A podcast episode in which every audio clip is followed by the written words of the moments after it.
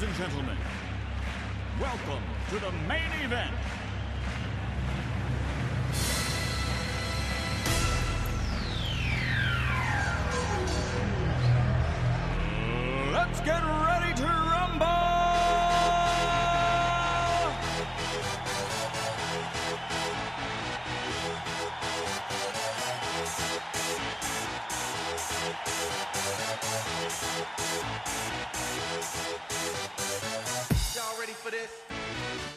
Welcome back, ladies and gentlemen, boys and girls. We are on season two, episode one, the season two premiere of the Pop Punk Project. As you all know, I am Keanan. What's up, players? My name's Mike. We've missed you. Yeah, it's been a long break, Mike. Every day we wake up, we think about you. We think about the fans, you know. Getting back to the posse. Yeah, but honestly, we just needed some time for ourselves. And Everybody's gonna think that we're like damaged, like like season one put us in like a deep, dark depression or something. we just needed some time off to listen to music that wasn't pop punk. Yeah, a lot of country, a lot of hip hop. We had the Christmas music in there too, so That's true. We did. we just needed a hard reset so we could, you know, really clear up the old uh, brain and get ready for a brand new season of fantastic albums. So what do you listen to this week, Mike? For our season two premiere, Keanan, we thought, what better way to start off? What a more exciting and incredible way to start off season two than with Fall Out Boy's album, From Under the Cork Tree. Huge. One of the best pop punk albums of all time. It's one of my favorites. I can't wait to discuss it with you. No more delay, Mike. Let's stage dive in.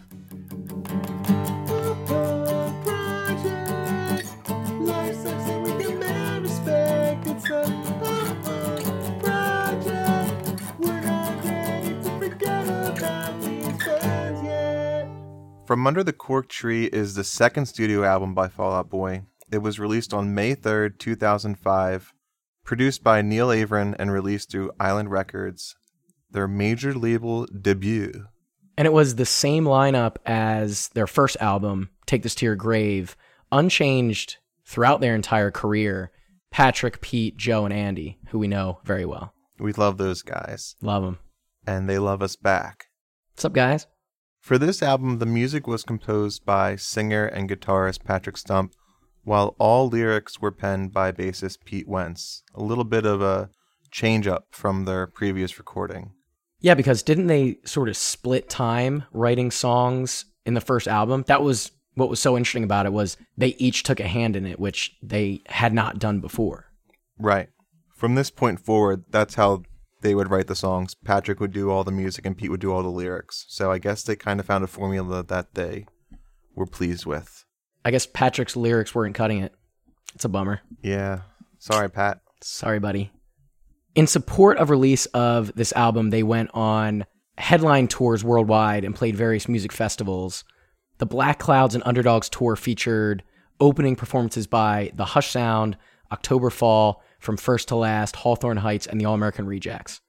Sounds like a pretty good lineup. I'd go see that, yeah. I think that was our freshman year of high school because I remember a lot of people going to see Fall Out Boy and All American Rejects. So it must have been Oh, on yeah. that tour. That's right, that was a huge one. The album was Fall Out Boy's breakthrough mainstream success. It debuted at number 9 on the US Billboard 200 with 168,000 sales in its first week. Whoa. Pretty crazy.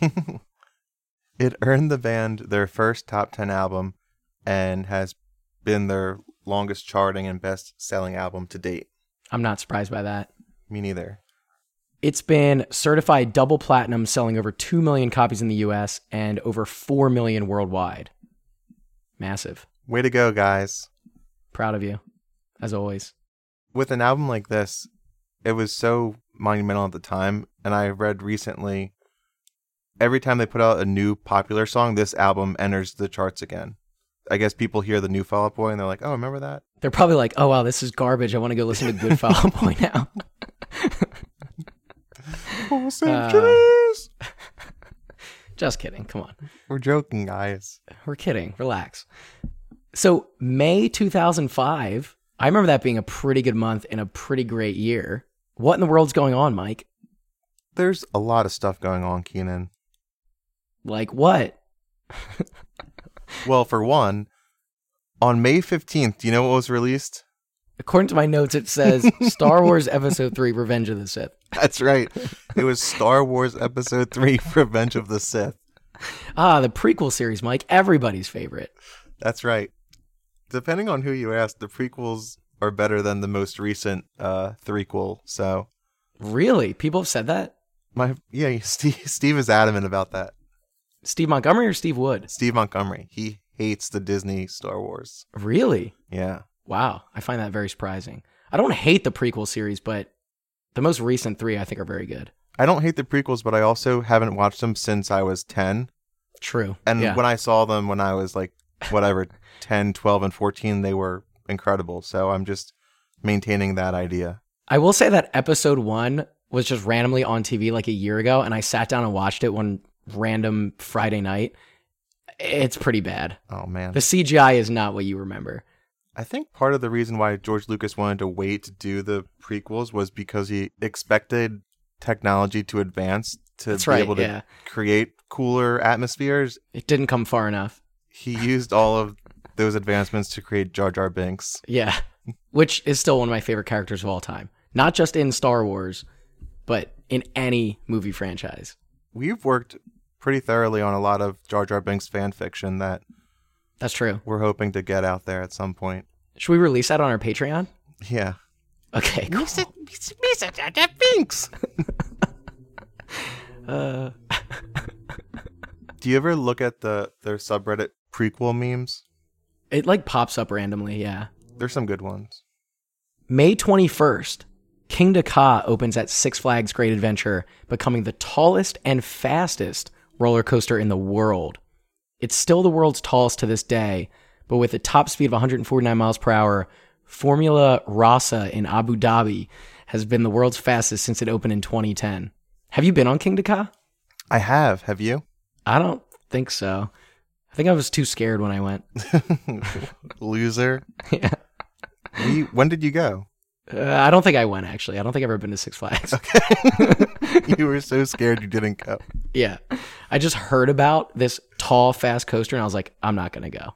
We went over the summer in, I think 2014 or 2015. Our friend Gabrielle worked there for the summer, and she had already ridden it because she she worked there, and it was like they just rode the ride sometimes. Yeah. But nobody wanted to go on this besides Steve and I, so we went on it, and it was it was pretty fun.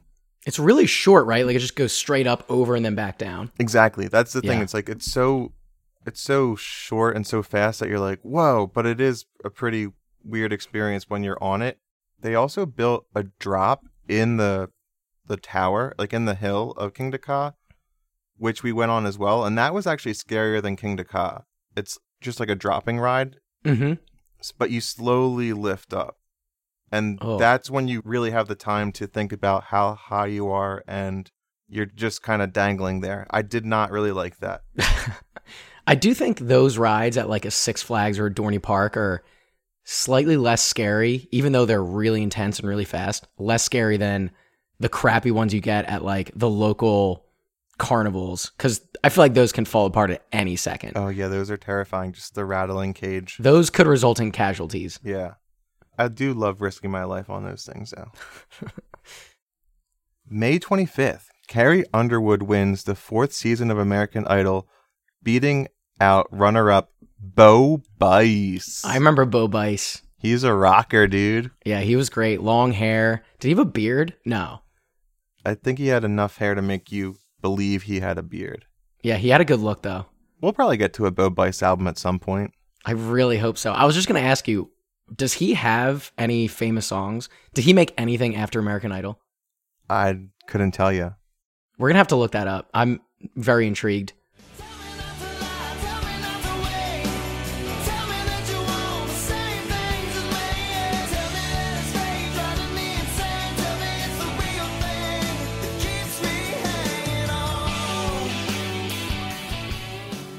American Idol comes up a lot. We've discussed Daughtry in the past with Mark Wilkersonen.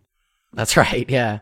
It's just crazy because it was such a phenomenon back then. Like every year, the winner or the runner up became some all star celebrity. Underwood really set the bar because she's been the most successful Idol winner to date. She's sold millions and millions and millions of albums. So, Is she more successful than Kelly Clarkson? absolutely.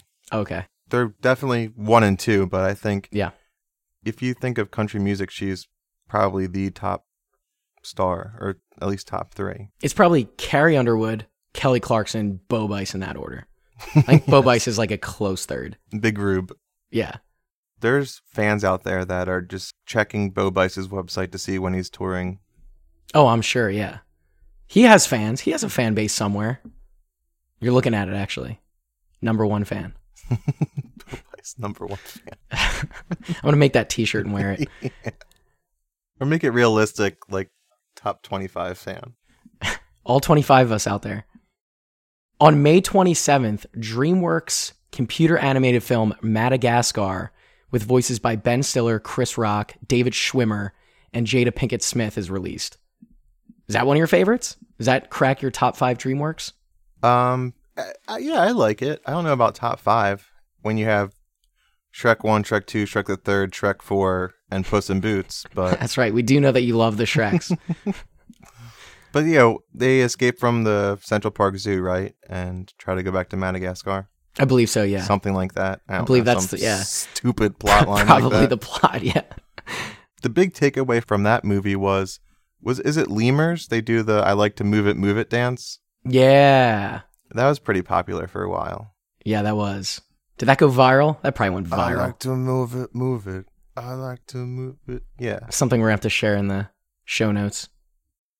And finally, Keanan, on May 31st, Mark Felt, former high ranking official in the FBI, was revealed as Deep Throat, the source during the Watergate investigation.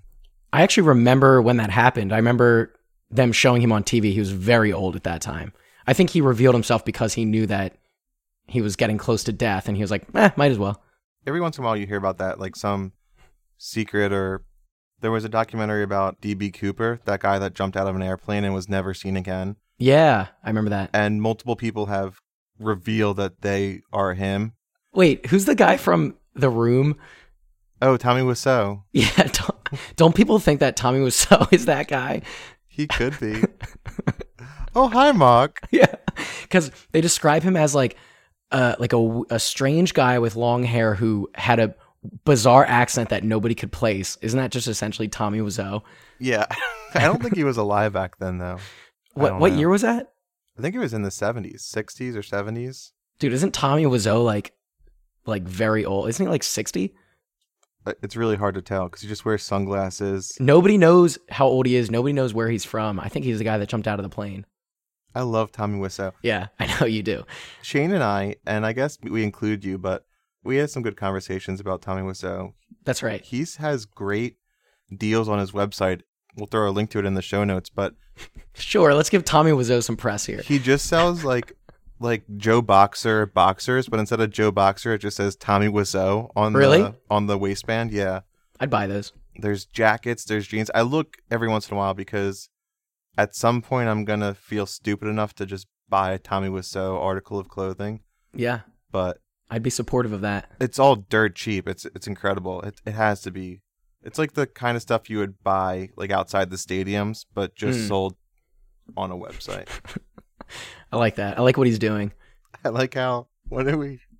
Oh yeah, we were talking about deep throat, but uh, you know, you know, whatever.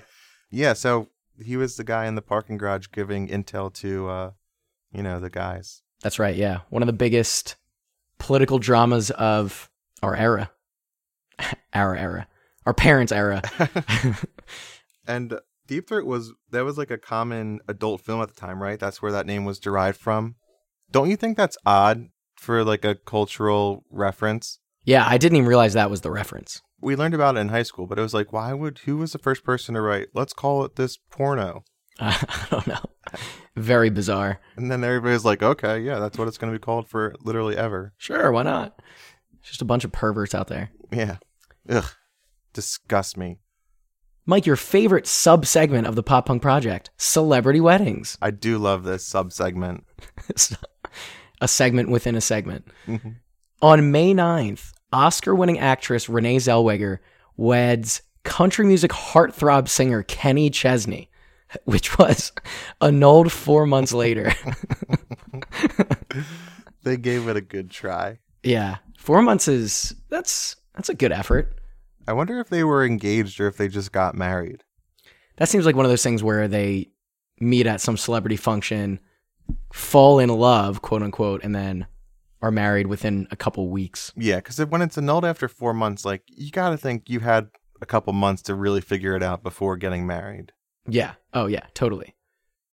And then on May 10th, Mike, actress and model Heidi Klum weds British soul and R&B singer-songwriter Seal. She was 39 and he was 49 at the time. I didn't realize they were both so old.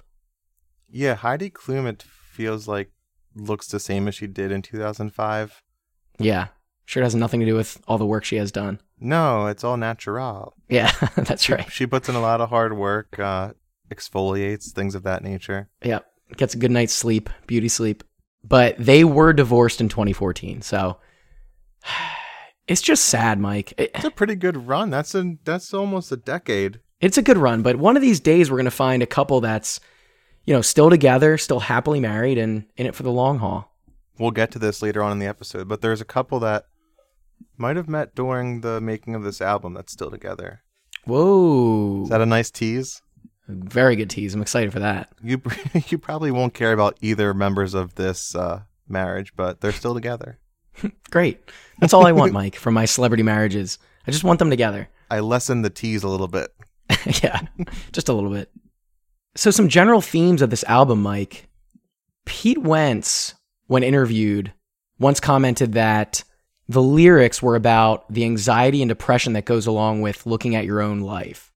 So, when I was re listening to this album and reading the lyrics, it was very clear that it was extremely self reflective. I think both from a personal standpoint, the guys in the band, in particular, Pete Wentz looking at his own life and his own relationships and his own mental health, but also as a band, really looking at how far they've come as a group, how successful they've been, and kind of speculating on their future success, their current and future success. You can definitely tell that it was only a few years between this album and their first album, but they pointed out in a couple different interviews that, and we found this with a couple different bands, but those songs on their first album they had been writing for most of their lives, and this was the first time they really had a period of time to sit down and look at where they were and how they were feeling at that point in their lives. It wasn't like, let's rehash these songs we wrote in high school or whatever and put out an album Right. they had already kind of proven themselves and you know they had this major label backing them so a lot of it was there was some pressure on them to try to recreate or equal their their first release and a couple different places i saw they they were mostly just trying to make an album that they felt content with Yeah, you're totally right. And it does feel like it's a snapshot in time. Like they probably looked back to this album, they probably listened to it today and think that was a pretty defining time in our own lives and our own careers. And it does feel like a snapshot in time. I remember when Kev Mata came on, he was talking about the Blink album, their untitled or self-titled album being a snapshot in time. Like you knew exactly what they were going through when that album was made. I feel like this is much of the same. definitely especially for pete who who wrote most of the lyrics or all the lyrics it's like a lot of these songs get into some personal things so And one other fun thing about this album is they definitely continue on with the pop culture and in particular the movie references. We see it in the titles of the songs, we see it sometimes in the lyrics. That's something that they just kind of love to do and they did in their first album. definitely makes for some very long titles, which we've seen on a couple different albums, but They're definitely more known for it. it's all in good fun. It's all it's Yeah. all in good fun. Yeah, we're having fun. Speaking of titles, Keanan, see what I did there? What a segue, Mike. The title of the album, From Under the Cork Tree, is actually a line from the 1936 children's book The Story of Ferdinand by Munro Leaf. Monroe? Sure. Wentz was intrigued by this story. It focuses on a bull named Ferdinand who would rather sniff flowers under a cork tree than participate in fights. Sounds like a, a real loser. Uh, yeah. And the album cover, I love fighting, so that's that's not what I would be doing. I'd definitely be fighting. I would also love to be fighting. Yeah. I don't care about flowers under a cork tree, that's for sure. Ugh. But and the album cover. Actually, I I Ferdinand School. Sorry, Ferdinand. Yeah, sorry, Ferdinand. Uh, and the cover itself features a van and a trailer uh, crashed into a slump of snow. I didn't realize this before doing a little bit of digging, but this actually happened to the band. They were in an accident on their way to New York City to film the music video for Grand Theft Autumn, and their their truck and trailer crashed. So Wow, I didn't know that. So that depicts that scene. yeah, Oh, that's kind of cool. I guess their uh, their memory of it. So They, they, they want to look back on that fondly, I guess, yeah, when they crash their car. Well, you know these guys. They're so like they're so they're a little sick and twisted. It's yeah, like, they are, dude. They're freaking edgy, bro. Remember when we crashed? Like, of course that would have happened to us. Bro, that was so punk rock. uh, I'm guessing if it was snow, it's probably just like icy roads. that's true. Black Just ice. slipped off the road, no biggie. Yeah. So, what do you remember from this album? This was definitely, for me at least, and I would imagine for you, another Gwen Mercy camp album. I think everybody at camp during those years was listening to this. I think that's kind of how I was introduced to it. Yeah, I can say I can say the same thing over here, Keanan. Got to give a shout out again to Alex Taratuski. She burned me this album summer of 2005. It came out in May. I probably first listened to it in June. Prior to that, I had I think Sugar We're Going Down was pretty much all over the place. So Yeah. I had heard that and seen the music video and remembered these girls at camp talking about this band, which I had always dismissed. And you know, she's like, just listen to it, and it went on to become one of my favorite albums. So Yeah. I'm glad I gave it a chance, and it holds up. It really does. Yeah, and you're right. Fall Out Boy was all over the radio at that time. They were all over MTV. I remember specifically watching the music video for Sugar We're Going Down on MTV2. It was on MTV2 all the time, hmm if you remember that. And so I remember seeing it and seeing the music video, which we'll talk about later, and being like, whoa, these guys are really weird and different. And then, of course, everybody at camp listening to it, and I was like, oh, wow, this, they have a whole album that's also pretty cool and different. And so, yeah, I, I totally remember that as well. That was our CIT summer. It was our CIT summer. Counselor in training when they got free labor from us. uh, what a scam that was. We really didn't get any sort of. Didn't we still had to pay? Right? It wasn't even like we weren't paid. It was like our parents still paid for us to not be home all day. I think it was like It was like half price or something like. That. It was like a big discount. Yeah, we were essentially just counselors right, who were unpaid. yeah, right. with the hopes of getting hired the following year, which I did not. Yeah, that sucks for you because I actually did get hired. I know. Yeah, that was yeah. It's kind of crazy because there was like 50 of us and I think only 5 or 6 got hired.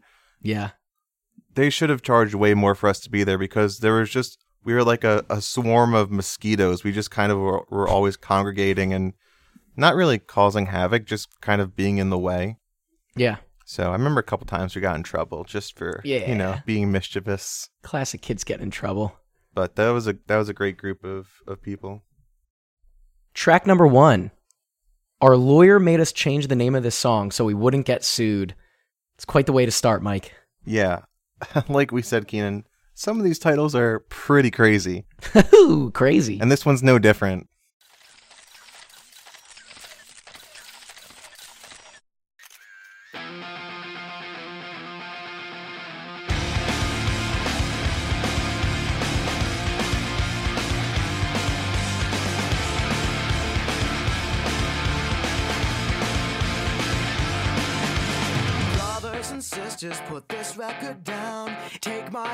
Advice, cause we are bad news. We will leave you high and dry.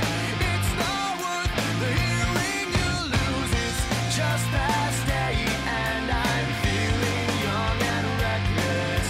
The ribbon on my wrist says, Do not open before Christmas. It's a nice upbeat lead off track. There it is. I missed that, Mike. I was thinking about it, and I was I was missing it a little bit myself. Well, it is an upbeat leadoff track, but it also starts kind of heavy, doesn't it?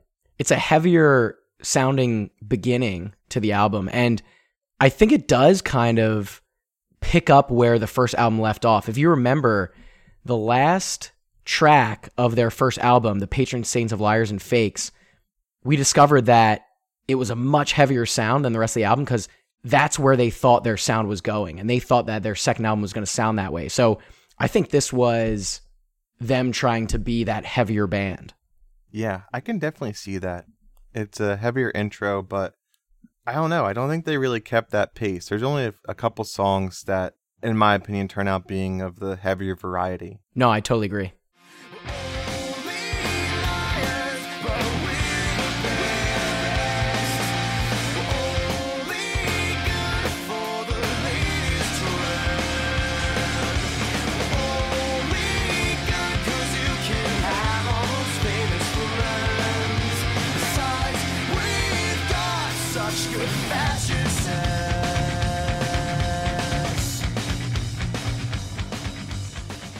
I did find it interesting, relating back to their last album.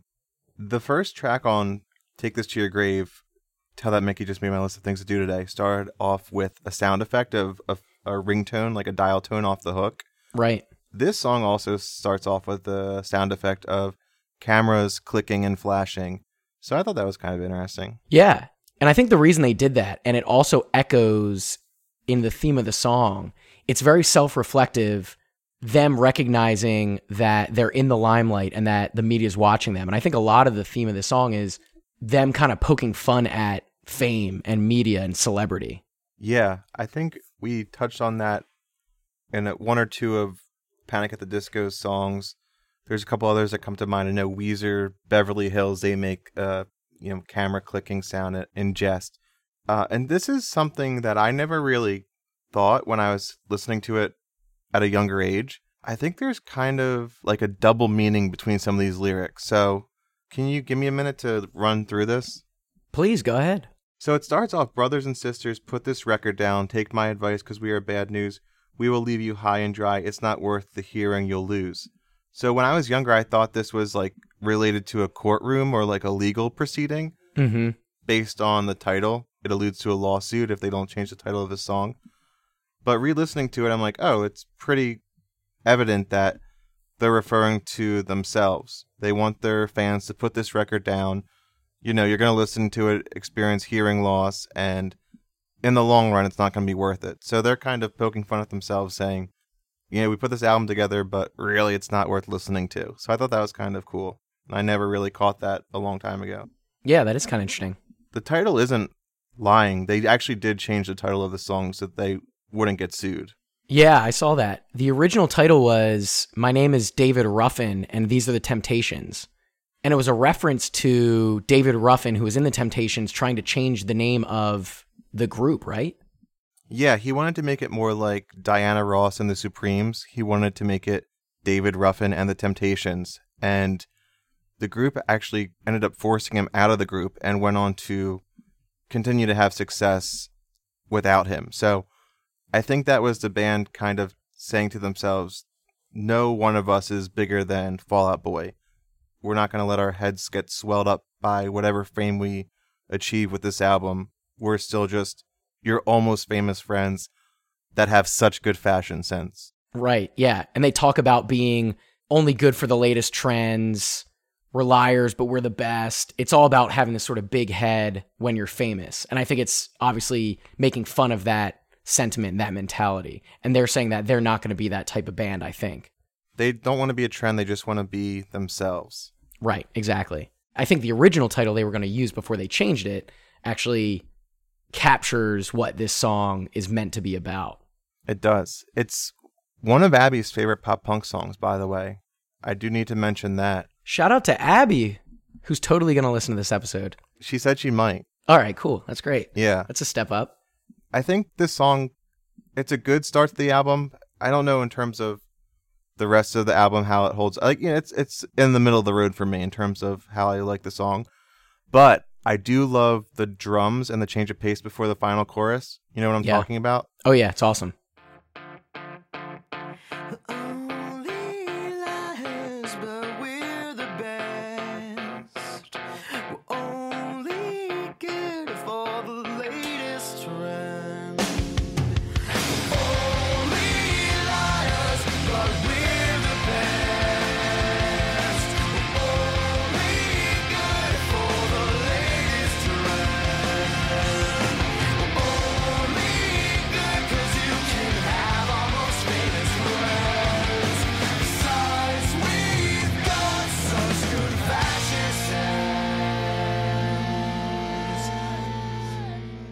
That gets me pumped up for what's to come. Yeah, I'm with you.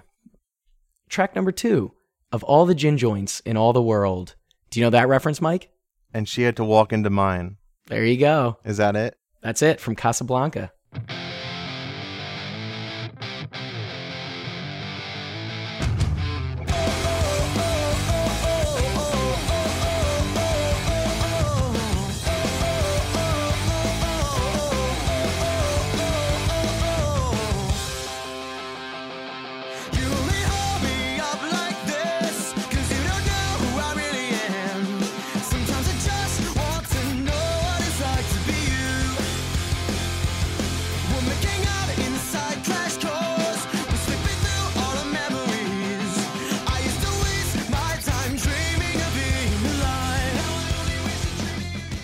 Humphrey Bogart, Heather Bergman.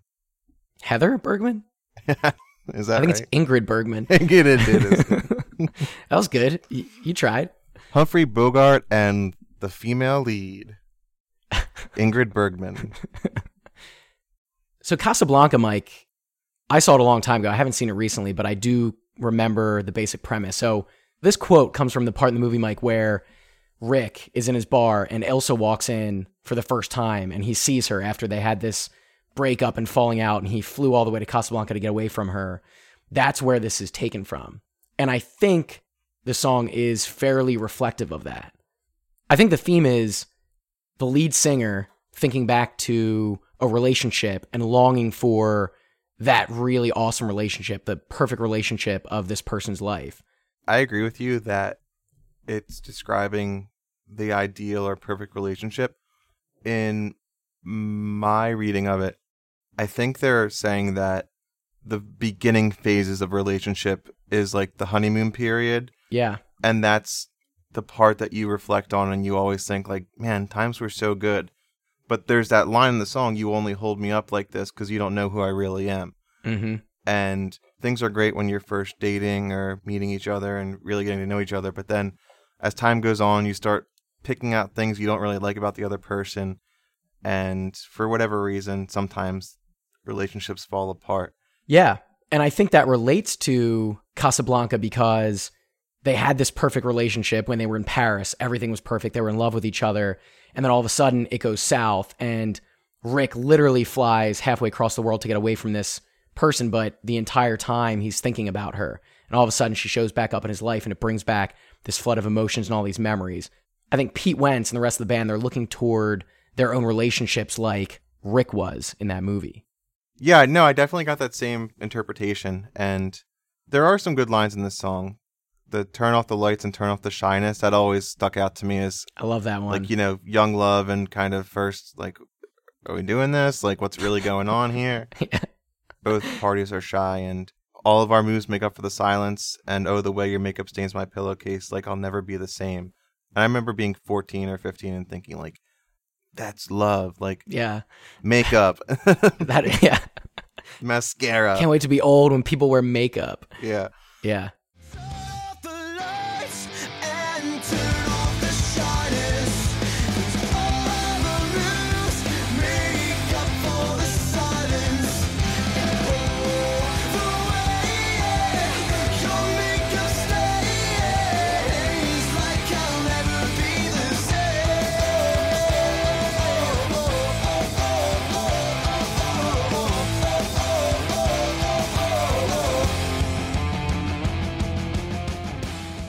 Isn't being a teenage girl that was like a i'm not trying to speak as uh as though i have any knowledge on the subject but i feel like right around the time this album came out for us that's when girls were first learning about makeup and like at least i remember going to school and girls started wearing makeup and i'm like that's huh okay Sure. Yeah. I don't know. i don't know that sounds right. Um, but I also cannot speak to that because um, I was not a teenage girl, from what I remember. i'm thinking like our sisters like i remember Yeah, that's probably around the when time that caitlin was I s- getting yeah. makeup and i was like she was like learning how to apply it and stuff so Yeah. I don't know. It's not. re- I guess it's not really related to this song that much. other than- No, but it was. Uh, that's probably one of the first times that we heard this like romantic makeup line, and we're like, oh, like what's his what's makeup? Yeah, it's probably right. I understand to a certain extent. You have mascara, you have blush or whatever, and that'll leave marks on a pillowcase. But like, oh, the way your makeup stains. Is he is he smothering this girl? Uh, I'd like to think he's not, but uh, sure, maybe. Just put a little bleach on it, right? Yeah, that's all it takes. This is my favorite song, Mike. This is my favorite song on the album. It Yeah. more recently is my favorite song. Um, there were others, obviously, that stood out to me back in the day, but over the last few years, when I've listened to it more and more, this one always stands out. The really catchy oh oh ohs of the song. Oh, oh, oh, That's oh, right. Oh, oh. Yeah. Exactly. I love that part. I always have to sing that part, but I do love that part. And yeah, as a kid, it was speaking to young love and the little anxieties that goes along with young relationships and always wondering what the other person's thinking about. It just kind of captured what we were thinking back then. Yeah, summer 2005. They say the summer of 67 was the summer of love, but summer 2005 gave it a run for its money. Man, summer 05. So many emotions, so many hormones whipping around. So little time. Track number three, Dance Dance. How does that one start again, Mike?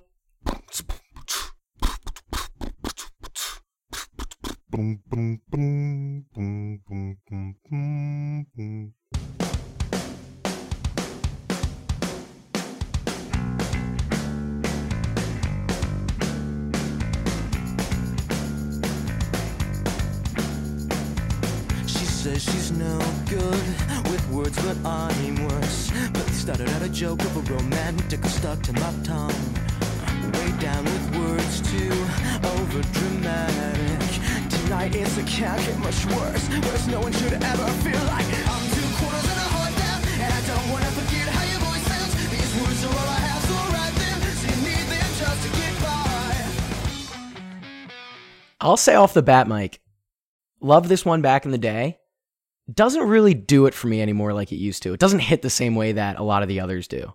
I kind of felt the same way, if I'm being honest. I'm not entirely sure why either.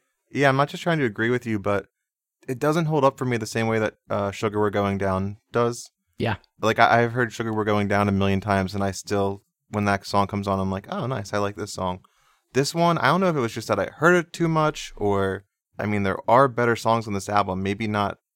I mean, this was a huge single, so they obviously made a good choice in, in releasing the song as their second single. Yep. honestly, when I listen to the album now, I usually kind of listen to the first couple parts and maybe skip over it for the most Yeah. part. I do the same thing and I can't really explain why. But what I will say is when I was reading the lyrics again, I was discovering things that I have never really heard or knew before. Back in the day when I would hear this song, I would honestly just think of like middle school dances. That's what it always kind of reminded me of. And the music video was essentially a homecoming dance. But when I was reading the lyrics again, it seems like they're trying to say that love is like a dance, or it's like this choreographed dance, or it's like a game. There's a lot of references to like arcade games or card games in there. And so I think he's trying to say that love is kind of like this back and forth, like a dance or a game would be.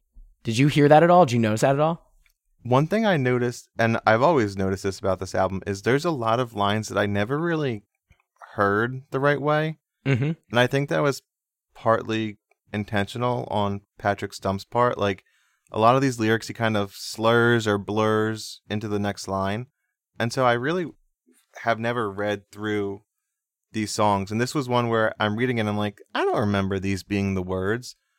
Two quarters and a heart down. Like I always thought those were the words, but I always thought that those were wrong because I'm like, this is a stupid line. Yeah. But you're right. It's like, okay, so I guess it's an arcade game or a video game. Like you put your two quarters in and good luck to you. Yeah. I never made that connection. I, I thought I knew what he was saying too, but I never thought it was about a video game or an arcade game. It is a weird back and forth, and it takes two to tango, as they say. They do say that, don't they? Yeah. They always say that.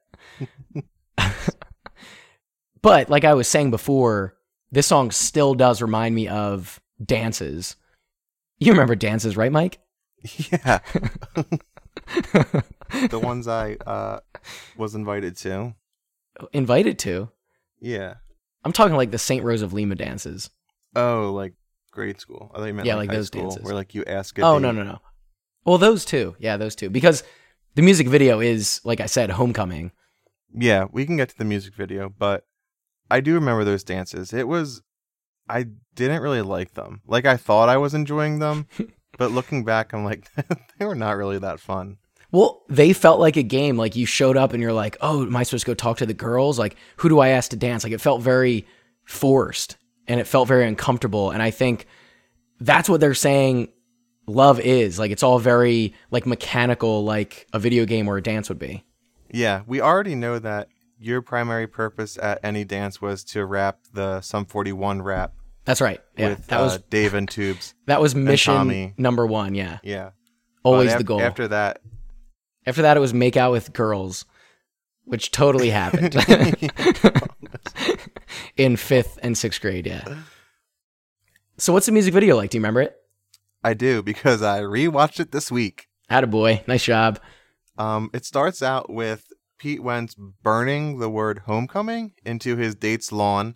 Yep. As one does. We've all done it. Parents love that. Yeah, I'm sure. I'm sure her dad was so thrilled for this guy to show up. Marry this man. Besides maybe his daughter, there's no greater love a father has than maintaining his lawn. Yep. Exactly. So you're really putting yourself in danger when you're one taking his daughter to a dance and two just completely ruining his lawn for seasons to come. Disrespecting the front yard. Never good. Yeah. She says yes, they go to the dance and uh, they get there and it turns out that Fall Out Boy the band is playing at this dance. Yeah. The cool Fall Out Boy. The cool Fall Out Boy.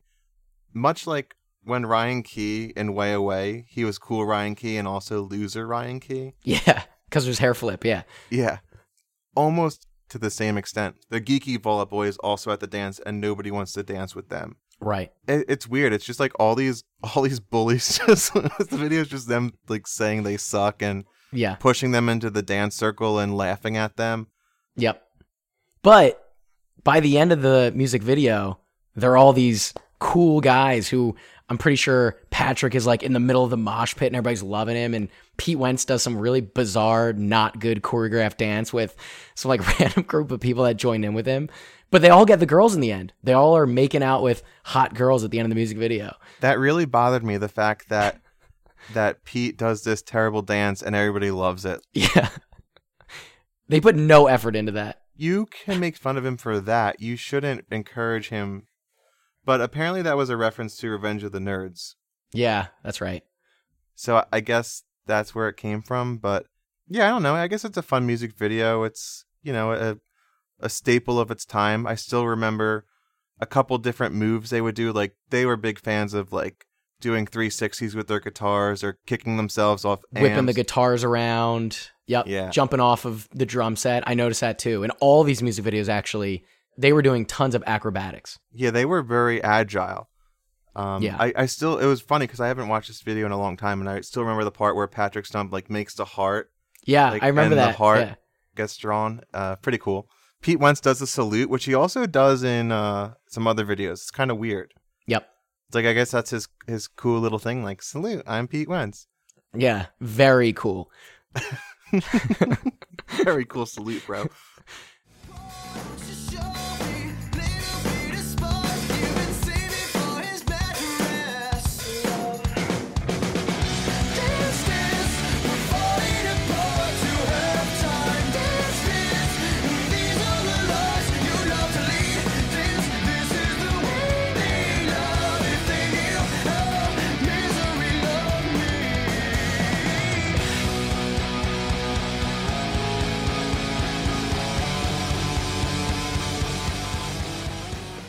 I teased this, and this this music video had a couple cameos, and those people who cameoed went on to become more than friends. I'm gonna run it through a couple of these. Let's do it. So cameos are made by Ben Jorgensen of the rock group Armor for Sleep and Travie McCoy of Gym Class Heroes. Mm-hmm.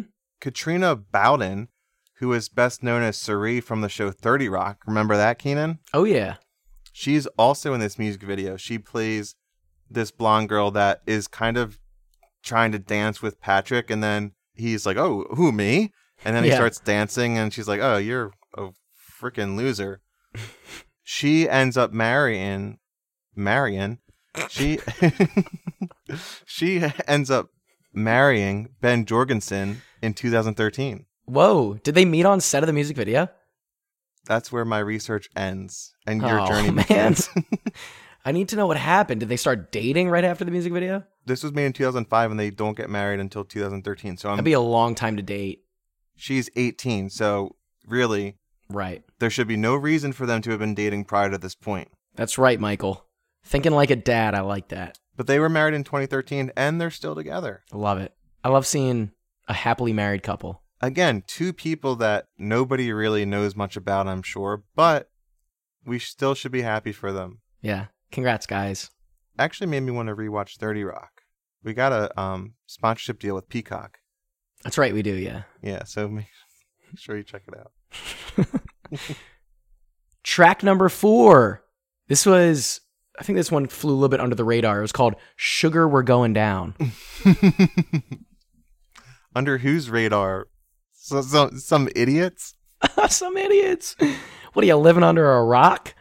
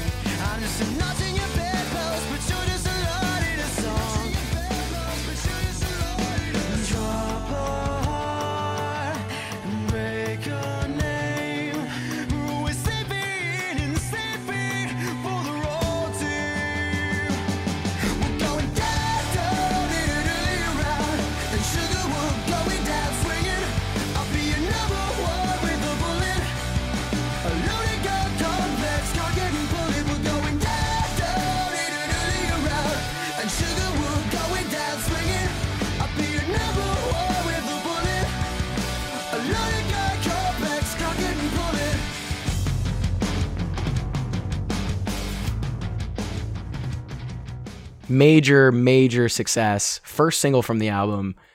Is it their most successful song of all time? I would say probably, right? I still consider this their most famous song, but I think in more recent years, that song Centuries, Mm. that's been everywhere. And I was actually surprised to find out that it had Centuries had like 600 million plays on Spotify, and Sugar We're Going Down had like 400 million. So that's a, Jeez. a sizable uh, difference there. Yeah, I'm a little shocked by that. Although, yeah, I guess Centuries had more pop appeal than Sugar We're Going Down. So Yeah, it's always on like NFL like commercial breaks and things like that. it is. Yeah. That's the one that completely it's like samples that coffee shop song, right? Like do do do do do. Oh, do, yeah, do, that's do. right. Yeah. It's yeah, like that's that one.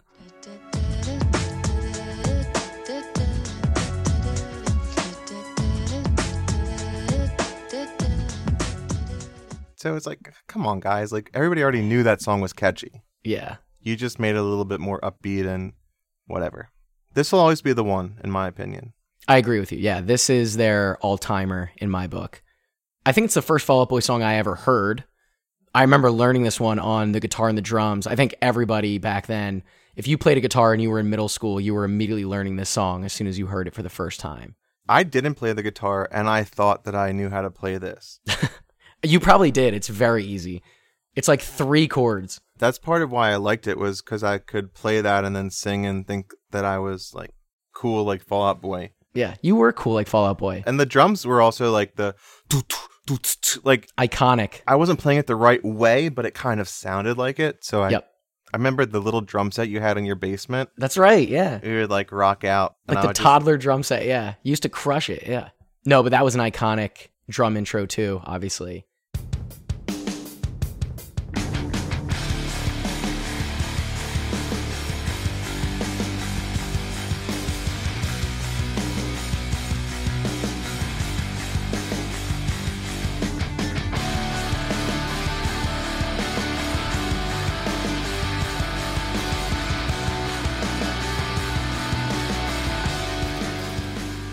It seemed like it was about an ex who still was taking shots at you, like a relationship that ended poorly, and this person was still spreading rumors about you, talking about you behind your back, and for whatever reason was still kind of at your throat.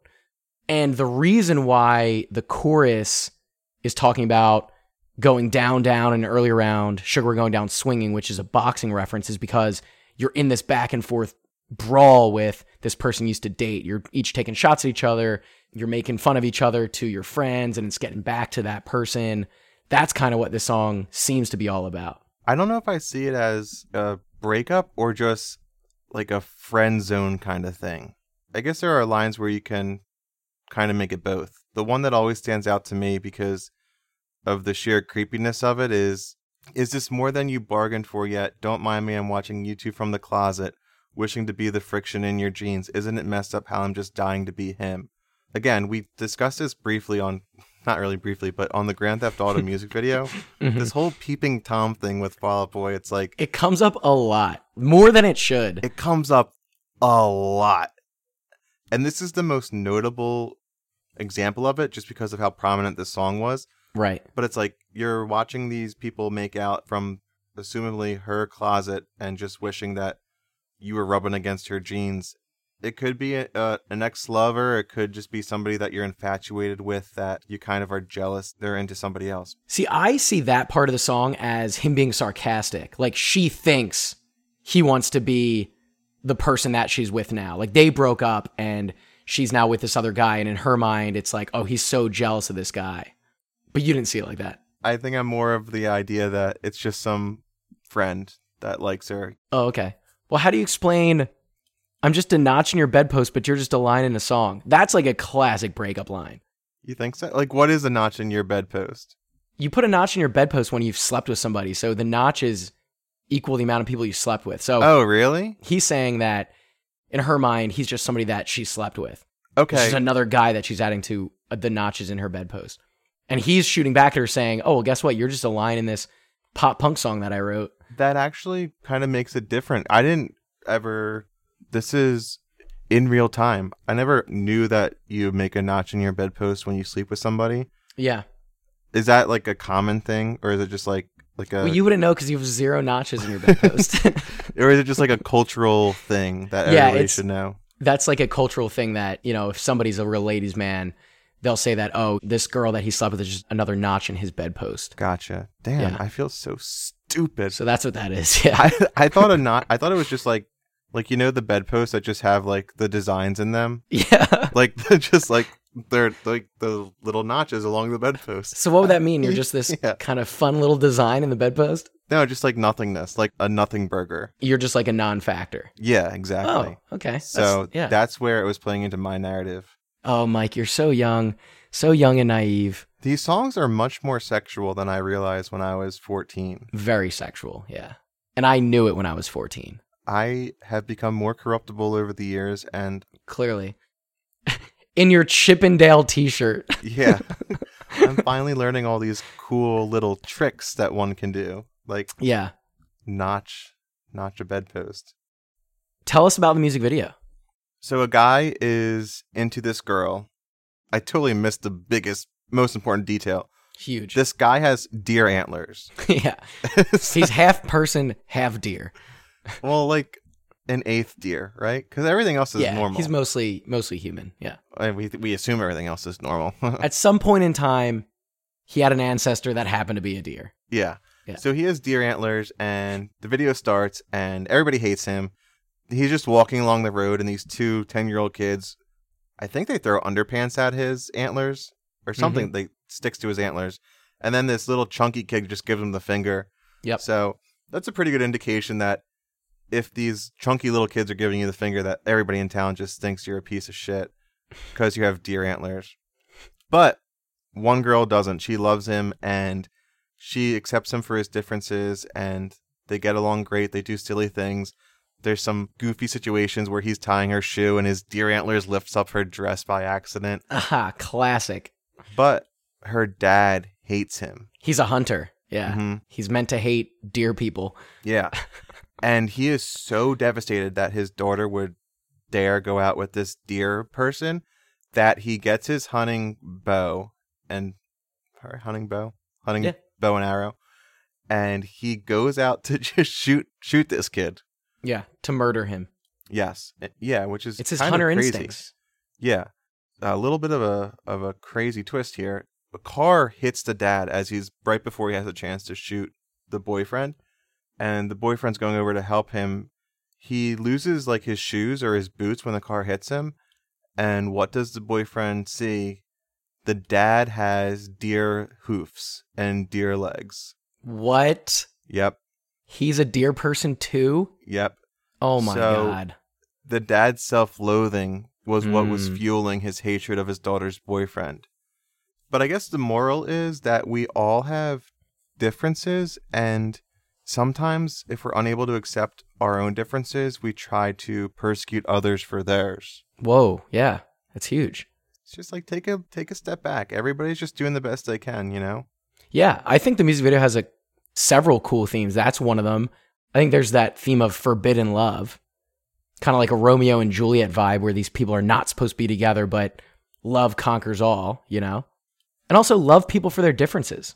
I think it's a good message. I think it's actually a way different message than the actual song, unless I'm totally missing something.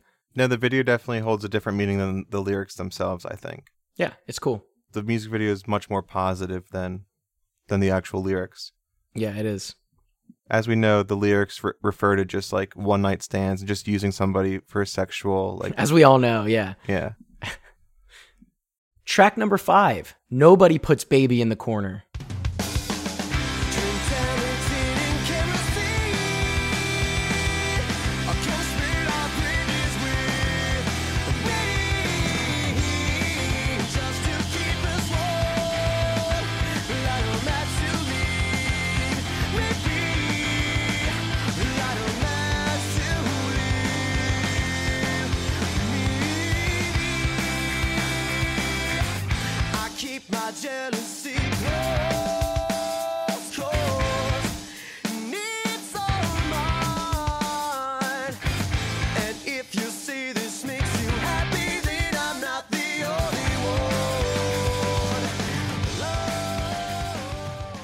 Another movie reference, Mike.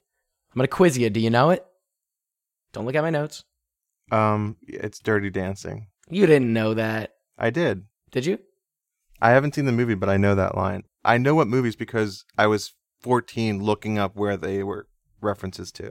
That's true. Otherwise, I, have never seen Dirty Dancing. Is that where he lifts her up at the end?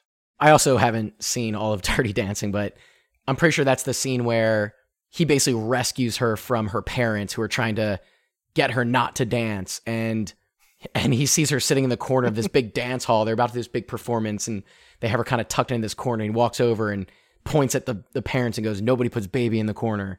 But yeah, that's where it's from. Is that I've had the time of my life?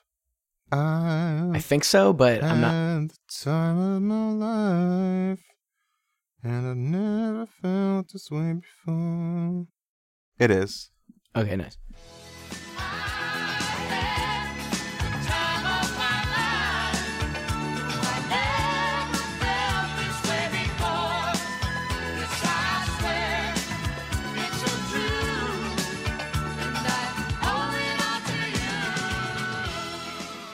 Oh, I should mention this is my favorite song. Oh, is your favorite song? Yeah. Oh yeah, it's a good one. I'm a fan. It's just so it's so catchy. I've always I've always liked it just out of the sheer catchiness. It's so repetitive. I kind of forgot how repetitive it is, though. It's like an earworm. Like it just it Yeah. really gets stuck in your head. At least It does. in, in my case. Yeah, it is a good song. Something I picked up on from one of their first album songs, Tell That Mick, dot, dot, dot. Burning Bridges. They talk about burning Mm. bridges again. Drink down that gin and kerosene. Mm-hmm. Come spit on bridges with me. They Mm. love talking about burning bridges. They love bridges. Gin and kerosene. I always think of like a kerosene heater. Yeah, That's a very distinctive smell. it is. Yeah. Yeah.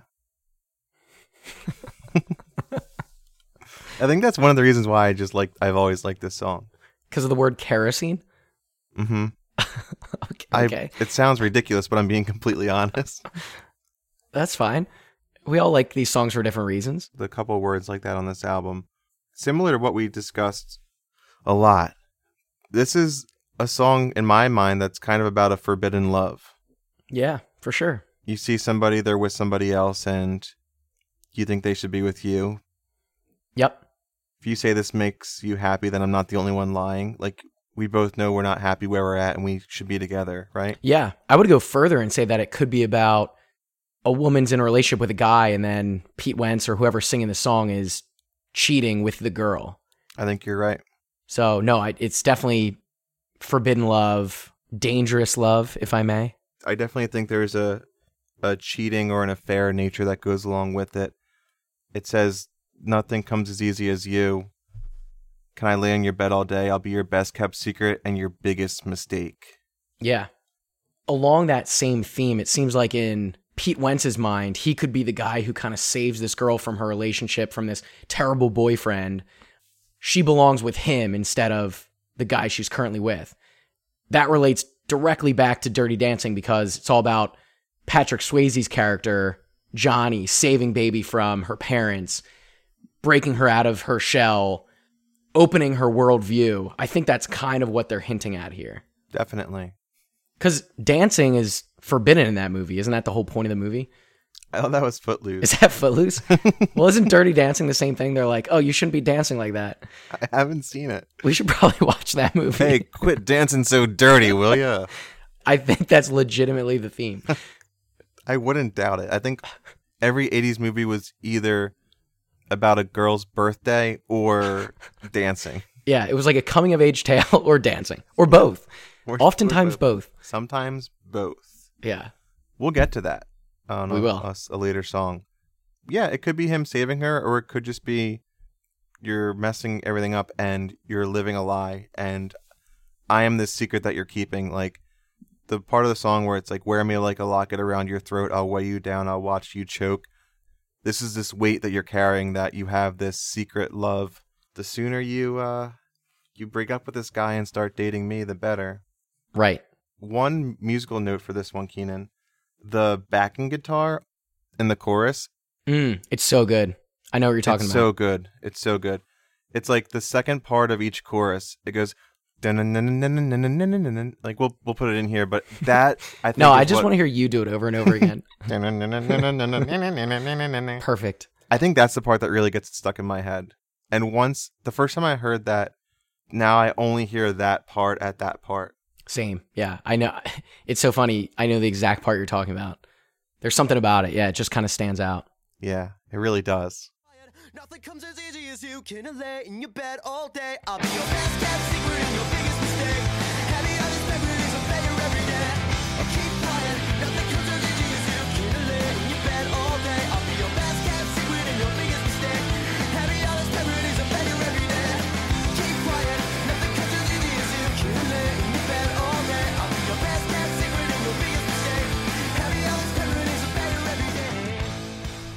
Track number six.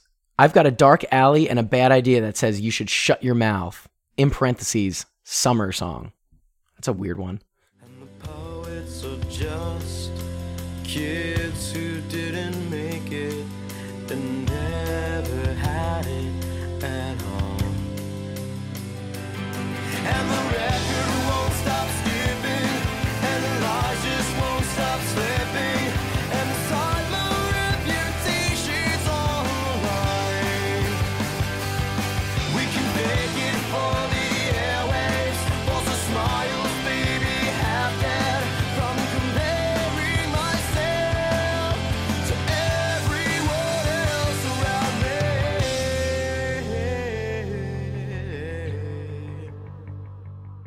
It's a really different sounding song. It's kind of a sadder sounding song in a weird way.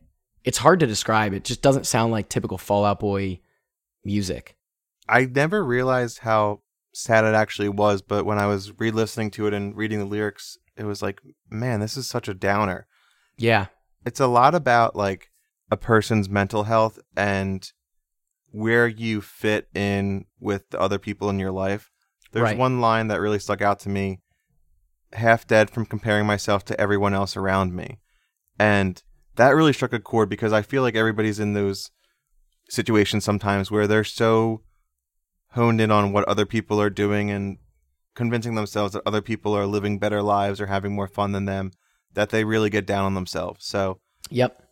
when I was re-listening to it, I'm like, man, I've been there. Yeah, for sure. The guys in Fall Out Boy are thinking about their own lives, thinking about their own careers, and they wrote this song because of that. The emotional toll of being in a famous band, trying to please everyone, knowing that everybody is kind of judging all your lyrics and all your music, kind of like we are right now. Um, yeah, we suck. Whoops. But no, I mean, there's a line, and I want to be known for my hits, not just my misses. Nobody ever gives me credit for the good things I do, just the bad things. So I think it is self reflective of uh, kind of always being in the spotlight and always being put on this pedestal. Yeah, it says we fake it for the airwaves, force our smiles. So it's like you wake up, you do some radio interviews, you go on TRL, you gotta gotta be ready to go and ready to entertain. And sometimes you wake up and that's just not the kind of day you really feel like having. Right. Pete Wentz actually described this song as looking in the mirror and not feeling safe in your own skin. So clearly he was trying to make a point with this song that he was not feeling right. And I think it's actually a perfect lead into the next song. I bet you're right. You actually are. The next the next song is Bummer too. Track number seven is called Seven Minutes in Heaven, Atavan Halen, which, as we know, Mike, is about Pete Wentz's drug overdose and suicide attempt in 2005. Yeah, another another uh, song that's on the very somber side.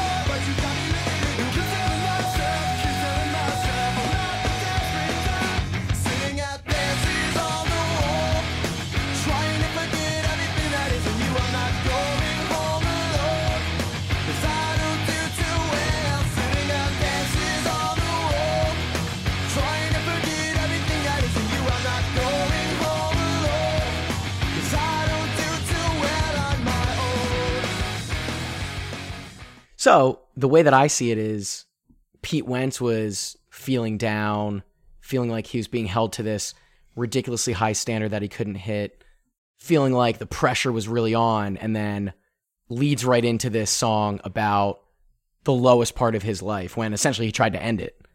Ativan's a sleeping pill, right? I think so, yeah. When I was younger, like I didn't know what anything was. But the first line is I'm sleeping my way out of this one with anyone who will lay down. Right. So I think it obviously alludes to, you know, his depression and his issues that he was facing at this time, but I also saw it as like obvious references to a relationship that's ended and that you are still really just can't get over. Yeah, it's a good parallel. Yeah. You're just sleeping with anybody, you're having these one night stands, and then the next part of that line is I'll be stuck fixated on one star when the world is crashing down. So Mm. It's kind of like a different way to say there's plenty of fish in the sea Right. you're focused on this one star your your world's crashing down around you and you're like just so tunnel vision on this one x or this one person that you're becoming numb to all the other stuff that's going on around you which i thought was interesting that type of breakup could make it feel like it's the end of the world, could make it feel like maybe attempting suicide or something drastic. Yeah, I think I think you're totally right about that. To your point, Mike, I thought that this song was mostly about just being lonely. There's the analogy of being alone at dances, not getting the attention from the girl. I think it's just all about feeling alone in the world, as dark as that may be, but I think that's the message that Pete wanted to get out there. Very serious song, obviously. yeah we can't let it go without i'm sorry pete but the one line it's like it says i keep telling myself i'm not the desperate type but you've got me looking in through blinds More peeping Tom, dude. more peepy creepy shenanigans They Keanan. always need to throw it in there. I'm starting to think that Pete Wentz may have been a peeping Tom. He probably was. Hmm. So I, that was like you're what looking in through blinds, seeing what your ex is up to, or seeing what's Right. going, trying to still be a part of her life through this weird voyeurism that it could be innocent, but could be nefarious. Yeah, and he's probably saying that he's usually not that guy, but since he's at this super low point, she kind of put him in this place where this is what he's resorting to. So Right. kind of interesting. We talk a lot about parallels between Panic at the Disco songs, Panic at the Disco albums, and Fall Out Boy songs, Fall Out Boy albums. Brendon Urie actually sings backing vocals in this song. So I think a lot of those parallels actually kind of come together in this song. Very interesting. Yeah, that's cool. I never realized that. Um, never could have picked him out from when I was listening to it years ago. But as we did previously discuss, Pete once kind of discovered Panic at the Disco. So Yeah. kind of cool for him to, for Fall Out Boy to put Brendon on this album and really give them that spotlight. Very cool. Track number eight Sophomore Slump or Comeback of the Year.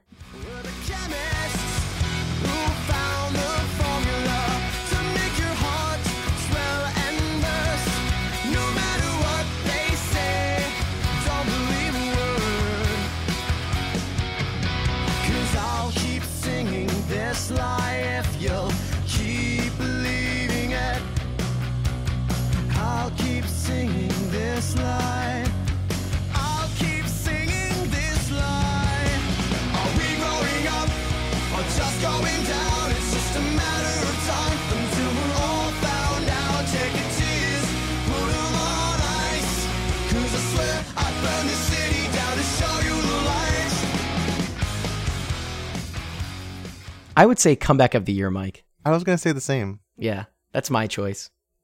Another pretty self reflective song, I think. I think the whole point of the title is they're wondering if this second installment of theirs is going to be their sophomore slump, if it's not going to resonate with people, or it's going to be their big comeback. It's going to be kind of this big showcase as their second attempt at an album.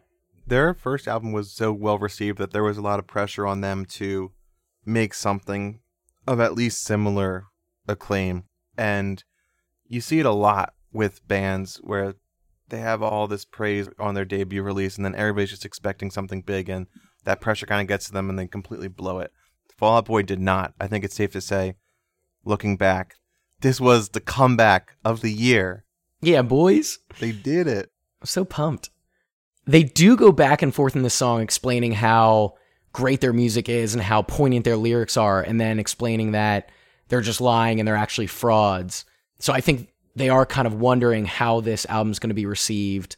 It reminded me a lot of something that's actually come up a lot recently. I see it posted on social media a lot. Imposter syndrome. Have you heard of imposter syndrome before? The name strikes me as familiar, but I couldn't really tell you what it is. So, no. That- okay, good answer. I know the two words separate of one another. Oh, well, that's that's half the battle there. so it's this concept, I guess, in psychology where people are always doubting their skills or accomplishments, and they have this internalized feeling of being exposed as a fraud. Like everything they've accomplished is just a matter of circumstance and not actually because of their talents. And I think this song is them experiencing that phenomenon. Like they are super famous. They have really good music, really good songs. Everybody loves them, but they just feel like they made it out of luck as opposed to their own merit. And so they're just wondering like are we actually as good as people think we are or is this all just fake? Interesting. Yeah, I never knew there was a term for that. That's just what I feel on a day to day basis. Yeah, that's true. I've noticed like during the pandemic people are posting a lot about it. So I think people are like in their own heads a lot and having self-doubt about like everything that's going on around them. It's like kind of dark actually. Oh, yeah. The pandemic's been brutal. It's like there's really no longer a convenient way to mask your internal, like, goings ons or whatever. There's no hiding from yourself when you're constantly stuck with yourself. Yeah, it kind of it kind of sucks. Like most of the time, I'm like, Jack drives us crazy and whatnot, but it's like, thank God he's around because like, I don't know what I would be doing otherwise. I could Yeah. definitely see where people start to get in their own heads and really wonder if if they're a a big phony, which is that's a fear people have. You know, It is. It's real. But your authenticity is is not actual authenticity. yeah, it's nice that I learned that term in the last couple months because now I can apply it to this fun little song of Fall Out Boy's. Well, yeah, were you just googling like, why do I feel so Yeah. inadequate? Like, at I swear, other people are posting on social media. I totally wasn't doing my own research. I swear. Many people are posting about this. Why am I such a fraud? Yes, are, are we growing up or just going down? Like, exactly. When Yeah. is the second shoe gonna drop?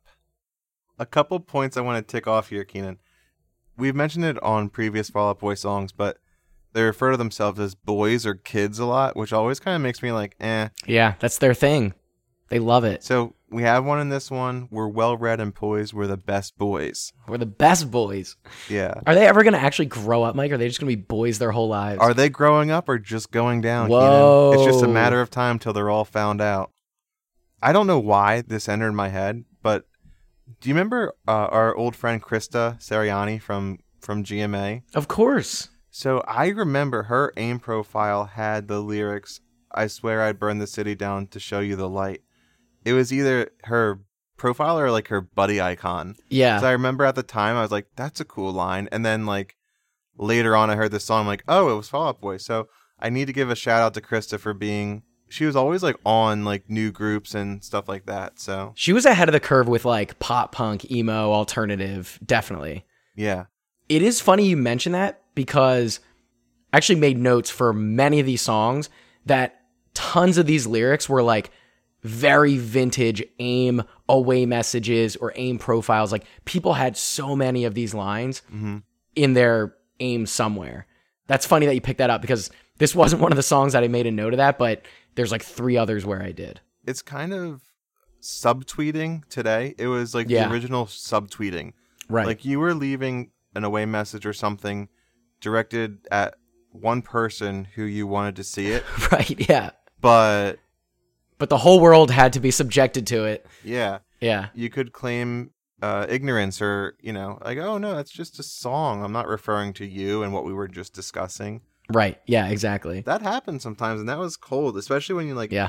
you were in an aim like not a fight but just t- like back and forth and then like they hit you with the away message and it's like something like that and you just know it's like oh wait that's about And me, you know it's it? about you. You just know it. yeah i'm not saying this line in particular would would have been one of those lines but i do remember i was like that's an interesting line Were aim away messages the original cyberbullying? I would say yes. how so I don't know, just putting these like dark, mean lyrics that are clearly directed at one person and they know it to hurt their feelings. i guess honestly there was probably cyberbullying before then i mean Yeah, true. In like chat rooms and stuff. Yeah, true. You should know, dude. You were one of them. I was I was cyberbullied beyond repair. No, I'm saying Do you do you remember? I'm saying you were one of the bullies. oh, okay. I probably should save this for when uh, someday we discuss Papa Roach. But Oh, while we're on the subject of away messages, I remember it was eighth grade, so like oh, maybe old enough to like know better. Like this is pretty cringy, but uh, we had just lost the championship basketball game. Mm. So it was like the end of my basketball career. We had lost the game. Uh, your long storied Gwynedd Mercy basketball career. We lost on our home court to Angela Assumpta, Uh, hate those guys. and uh, it was rough. It was a kind of it was a kind of close game if I remember correctly. But I got home, and this is advice I can pass on to my kids one day. But it's like when you're in a rough or like vulnerable spot, it's never a good idea to go online and like post things or, or do things. um, I just remember I logged on to AIM, and then I just made my away message. I tear my heart open, I sew myself shut, and my weakness is that I care too much. From the Papa Roach song Scars. I see. Yeah, I see nothing wrong with that. And I just was like, and people would message me like, Bro, are you "Oh, okay, sorry, man? sorry, bro- sorry, bro." Well, every, I think Sorry about the loss, knew- bro. Everybody knew Yeah. because maybe I added something extra like GMA B ball for life, like love R.I.P.. you, love you, brothers, or something. Yeah. But I don't. People would do stuff like that, like kind of fishing for attention. Oh, totally. Yeah. I still do that, fishing for Yeah. attention. Yeah, Check my aim tonight. I think you'll see. I need to get. I need to get back on aim. Track number nine Champagne for my real friends, real pain for my sham friends.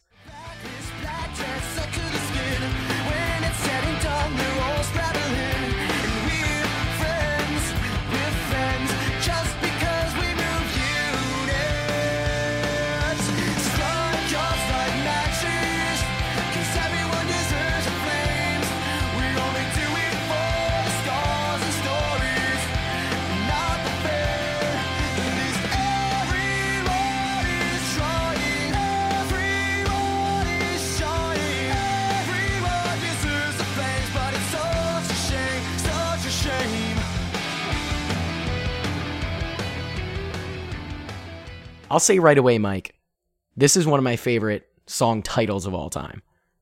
It's a good one. It's up there with Cute Without the E for me.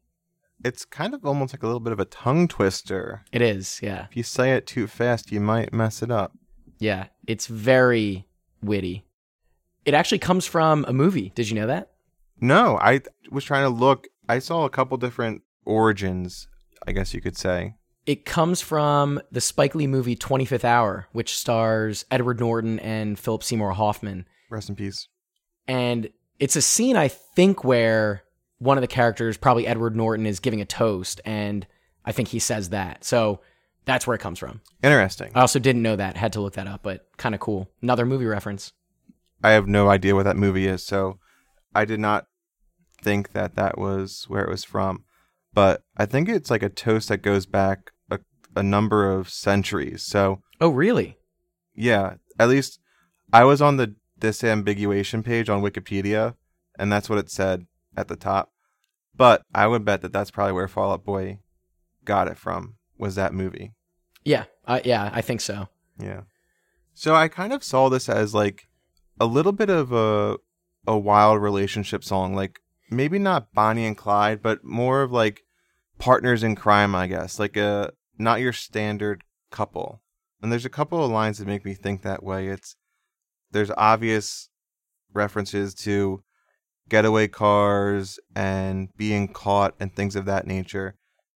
But I also thought it could relate to the band itself because there's a line we're friends just because we move units so i thought that could be partners in like i don't know drugs or something like that or Mm-hmm. we discussed previously like patrick and pete's relationship where like they have this collaborative effort that works and sometimes they're combative in that relationship but Yeah. their friendship is based mainly in the fact that there's a mutual benefit that they provide for one another Right.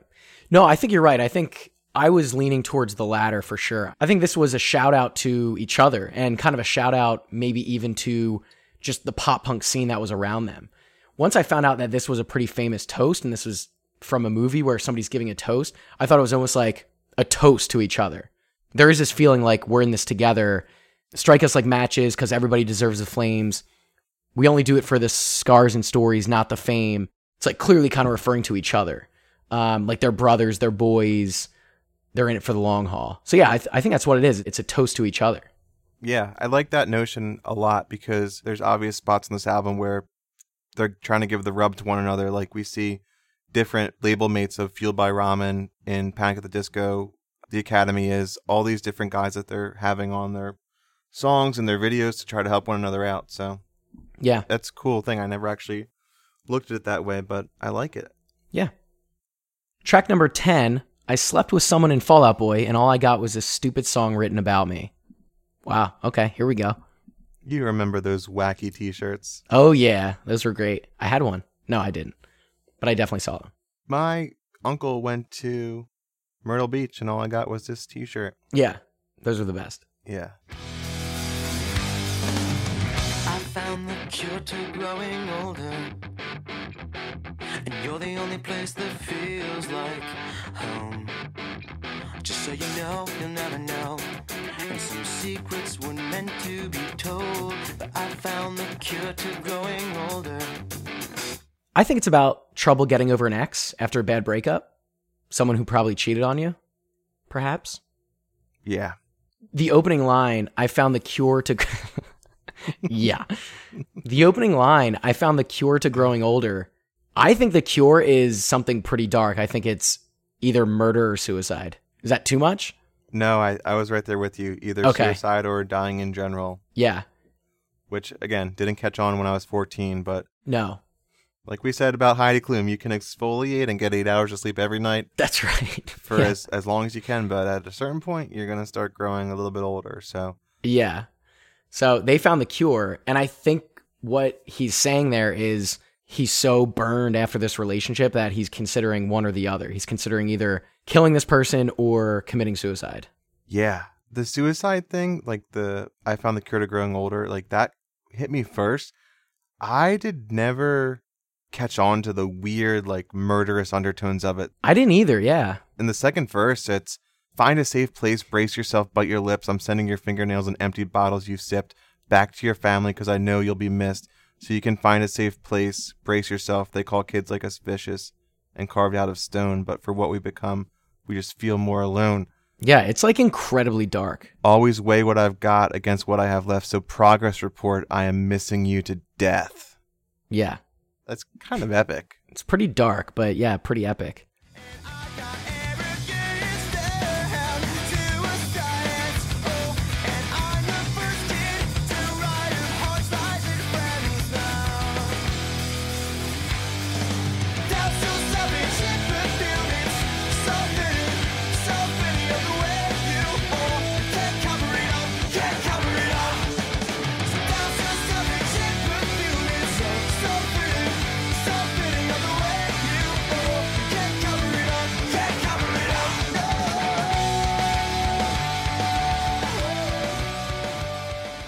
I think what they're trying to get at is overly dramatic responses after relationships, in particular when you're a young kid. Like this is a young kid who just got dumped. The relationship flamed out, and now he's having these ridiculous thoughts, these overly dramatic thoughts. Yeah, everything about the song is over the top, and I kind of, I kind of love it. It's definitely one of the heavier songs. There's a lot of screaming in this song, Yeah. and I never knew the lyrics that they were screaming, and I never knew who was actually screaming those lyrics. It's someone old, no one new, feeling borrowed, always blue, which is you know the classic twist on what a woman needs to have on her wedding day. Right. And I just thought if I had been able to incorporate that somehow in my wedding day, you know that there's scene kids out there that are like, they have Fall Out Boy themed weddings or like that's printed somewhere on like the invitations or party favors or whatever. If you had that, I may have actually showed up to your wedding. you and I both know that you did show up, I know. It was great. We had a fun time. but the person singing the, or I should say, screaming those lyrics, I always thought it was Pete. It's actually Chad Gilbert of New Found Glory. Our old pal, Chad Gilbert, Yeah, lead our, guitarist of New Found Glory. our buddy. Wow. Yeah. I always just assumed Pete was the screamer in Fall Out Boy, but no, it was uh, somebody else entirely. Yeah, there's a lot of cool cameos in this album. That's definitely one of them.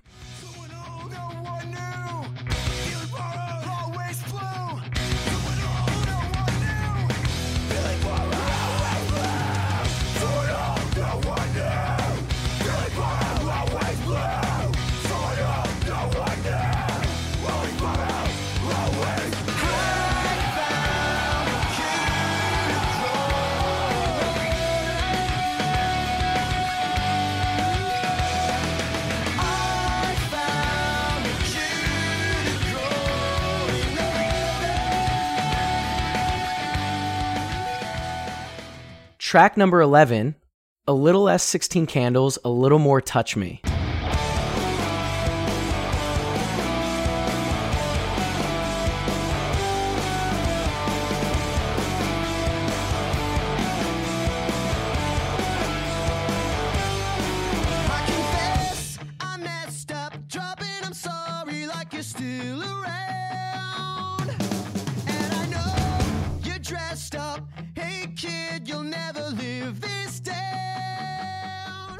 Mike, is that the original title of this song? No, it's not Keanan. The original title was actually going to be a little less Molly Ringwald, a little more Samantha Fox. What's that all about? Molly Ringwald was the classic redheaded actress that John Hughes favored in a couple of his films. She was the lead of 16 Candles, and Touch Me is a reference to the hit song by Samantha Fox, which played at the end of that film.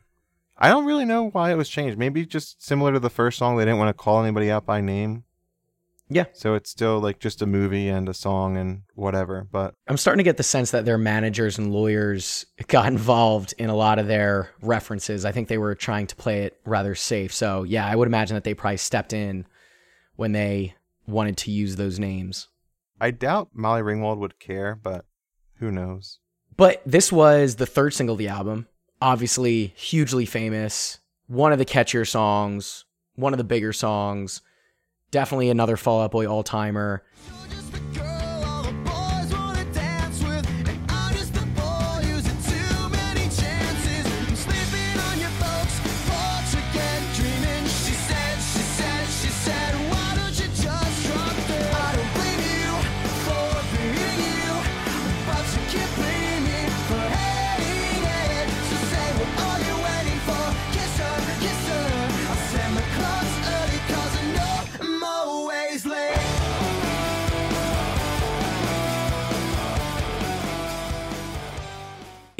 Carries this feeling like the original title suggested and like the new title also suggests.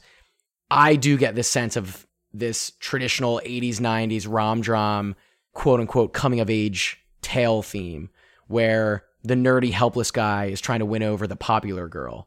That's the feeling of the song. Those are the lyrics of the song. That's kind of what it's all about. Definitely. You have the Molly Ringwalds of the world, and then you have the Anthony Michael Halls of the world. And usually, unless it's every single John Hughes movie from the 1980s, their paths do not mix or do not cross. That's right. Yeah. This has another line. Shout out again to our friend Alex. Her MySpace header for the longest time had the line, Hey kid, you'll never live this down. Yep. This is one that I was going to point out. Yep. Yeah. I do remember that one vividly. I still feel it. It sounds weird, but I still was like, that's a cool line. Yeah. Really cool line. So I do have a question for you, Mike. In the chorus, is he talking to himself? Is he talking to the girl? I always heard it one way back in the day and through the years. And then once I kind of got into this analysis zone, I actually started hearing it and viewing it in a totally different way today. What are your thoughts on that? Do you have thoughts on that? That's a good question. I don't know. It could be both because kiss her, kiss her kind of sounds like your internal dialogue. Like, Yeah. now's your chance. Like, wh- what are you going to do? Come on, kiss her, stuff like that. But I always viewed it as the first part of the chorus. I don't blame you for being you, but you can't blame me for hating it. I always thought he was talking to a girl or like somebody he wanted to date. Like, okay, it's not your fault that you have these terrible qualities, but of course, I'm not going to like that about you. What I realized today is that I think he's actually talking to himself because the whole song is about how he doesn't have the courage to actually ask this popular girl out or kiss this popular girl. The very next line, as you said, is kiss her, kiss her. I set my clocks early because you know I'm always late. I'm always missing the signs, missing the cues. So I think he's actually trying to pep himself off, or pep himself off. yikes. oh God, I haven't, I've never heard of that one either. I think he's actually trying to pep himself up. He's saying, "I don't blame you, meaning myself, for being you. I don't blame you for being this coward, but." I'm gonna hate that I don't have the courage to do this. It was the first time I actually heard that today, and I thought it was kind of interesting. that is interesting. I don't know if I fully buy it, but it does make sense. Thanks.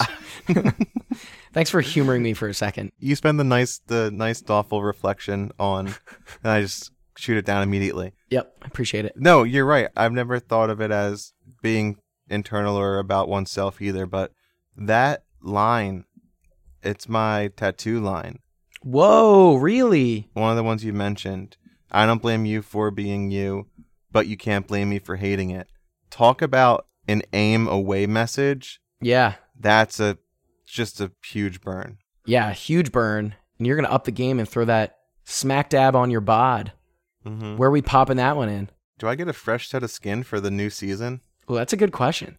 I don't know, because eventually, you know, we're on a pretty good pace here, Keanan. We're gonna do thousands of these episodes. Eventually, I'm gonna look like Dennis Rodman, That's true. Travis Barker.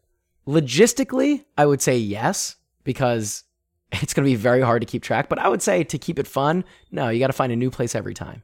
All right. Well, considering that I still don't know if we, I don't know what I've used before, so I know it. Trust me, I'm I know it. I'm gonna say my left uh middle finger. Whoa, really? That's kind of cool, right? That's not bad. Yeah, that's a good one. And when you have that quote on your body, are you talking to somebody else externally or is that about yourself? Is that a reminder to yourself? It's gonna be like when I give somebody the middle finger. Okay, so it's going to be at somebody else. So like lean in and they'll read it. Yeah. Like, I don't blame you for being but you can't. What? After you give them the middle finger, that's a double burn. Yeah. You can't come back from that. Oh, maybe I can do it like one middle finger is I don't blame you for being you, and they're like, oh, but the other one's like, but you can't blame me for hating it. That's not bad. I'm okay with that one. That's devastating, dude. Yeah. All right, that's what I'll do. That's a low blow. That's a kick when you're down. I'll do both middle fingers. Cool. Okay. That's good. Middle fingers are out. We have a boy line here. I'm just a boy who's had too many chances, and you're just the girl all the boys want to dance with. So These guys are forever stuck in middle school. gotta throw that in. This has always bothered me. The line, I set my clocks early because I know I'm always late. If you set your clocks early, that just means you're going to be more late, right? I've thought about it No. for years. No, it'll help you be on time because if you need to be somewhere at 1.30 and your clock Oh, I don't know now. This is what happens every single time. Now I'm not sure. I always think there's a clear answer. I think it means you're going to be even later because say it's eight o'clock and you turn your clock back to seven o'clock. Oh yeah. It's still eight o'clock, but you're going to leave your house at seven thirty. It's actually going to be eight thirty, yeah, that's true. and then by the time you get to where you're going, it's even later than it would have been if you just were always late in general. yeah, because if you set it if you set your clock 10 minutes late, you're going to think you're late. The time says it's later than it actually is. You're going to think you're late, so then you're going to rush, but you'll actually be on time. You're right. Right, but uh, as we all know, like whenever you have a late clock, you just know that that's your late clock. So it's Mm. like it, it just becomes a second factor that becomes a non-factor because you just auto-correct it in your head. You're right. Yeah. Um, that's a great point. I think I just figured out though. I think when they're saying they set their clocks early, I think what he means is they're setting their alarms early. I was thinking that could be it too because are you a one alarm guy or are you a, a many alarm guy? I was going to ask you this. I am a multiple, multiple alarm guy yeah, in a very unhealthy way. me too. It's bad. So yeah, I always set like three or four early ones because I know I'm going to be late. But this is also before like ah, I don't know, 2005. I guess I had cell phones. I guess the classic alarms clock. There's always the snooze. I set my clocks early. I don't know. I don't know. No clue. There is also a music video for this song, and it's my favorite of all the music videos for this album. I think there's a, a shorter version and an extended version. I checked out the extended version again this week. It's like a mini movie. Yeah, it's like six or seven minutes long. It's pretty cool. Like it's still the same, like kind of cringy, kind of like eh, like 2005, 2006 that you came to know and love back then. Going off of the 80s movies, it's the band plays a group of vampire hunters, and pretty much their town is being overrun by vampires. So there's some other elements that go into it. Like I think Pete Wentz was bit by a vampire and is like slowly becoming a vampire. Yeah. So he has like powers, like he can fly, but he's trying to like maintain his like good nature and and harness his good energy. Well, do you know the Blade franchise? I do, but I've never seen any of the movies. I've seen Is that a part of it? Like the It's basically the same premise. It's Okay. Blade is a vampire, but he found a way to contain it and now he hunts other vampires. oh. But he's always on oh. the verge of like relapsing and doing the wrong thing and killing people, but you know, for the most part he's able to kind of keep the straight and narrow and he's a part of this team that hunts down vampires. So yeah, I think that was kind of the reference and that's essentially what Pete Wentz is. He's a vampire who hunts vampires and he's always on the verge of being a bad vampire again. Gotcha. Okay. Yeah. So it's kind of cool. It is a really cool music video. Lots of choreographed dancing in there. Lots of good fight scenes. I love the fight scenes. The fight scenes, they're actually pretty cool. Yeah. Um, I was expecting it to be like bad corny, but it was like good corny. Yeah, it was really good corny. Like we had mentioned earlier, there's a ton of cameos from people. Uh, Brendon Urie, Travis McCoy. Chad Gilbert, I think too, right? Like all the guys that are featured singing in on this album, I think are in the music video. Yeah, it's a huge cast. The so Fall Out Boys, vampire hunters, and they're coming to realize that like the vampires are all around them. Patrick gets bit and goes down. Somebody gets killed, and then Pete is fighting and gets arrested.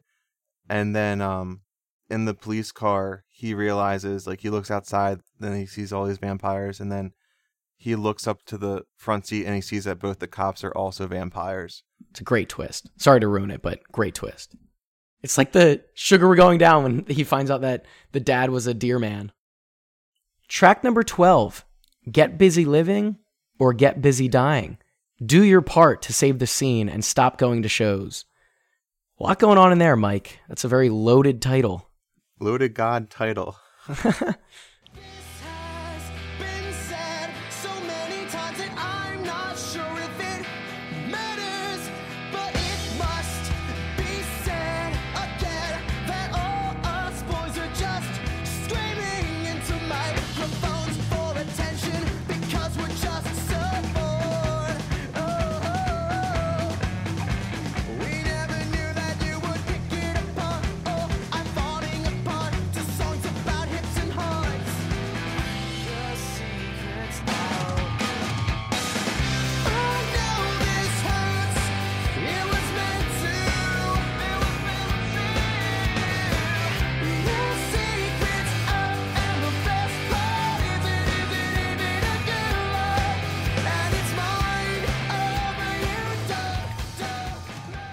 I will say the first part of the title is a reference to a quote from Shawshank Redemption.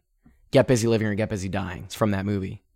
That's right. That's that's a great movie. I have seen that one. Really good movie. Get busy living or get busy dying. it's by Morgan Freeman. Another good impression. I don't even know if he's the one that says that line. Uh, no, I think the other guy does. I think Andy Dufresne does. I mentioned there's a couple heavy hitters. This is a heavy hitter in terms of there's a lot going on. There's a lot of screaming. There's a lot of back and forth. Yeah, very emotional, very poignant. It's like the fever pitch of this album before we kind of bring it back down for XO after it. It's like we put it all out there, all of our emotion, all of our everything. And this is our one last gasp of Fall Out Boy for you. Is it about giving up on a relationship that's not working? Is it about realizing that things have been going south and abandoning somebody? Yeah. It's not even that things are going south, it's just that things were doomed from the start. We never stood a chance, and I'm not sure if it matters. Mm. And I know this hurts, it was meant to. So it's just people that are at their wits' end with one another, and there's no going back. They're just, they're on their way to rock bottom with one another, I guess.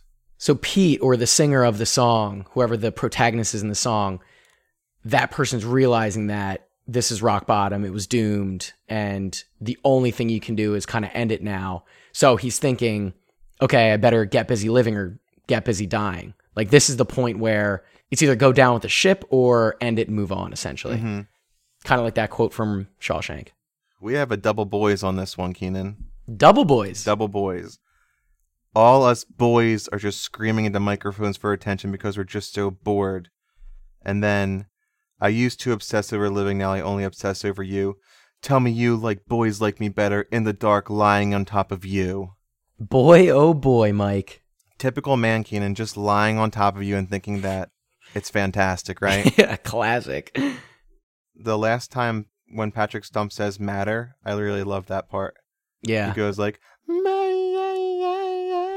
that is cool. Yeah, it's his unique way of singing.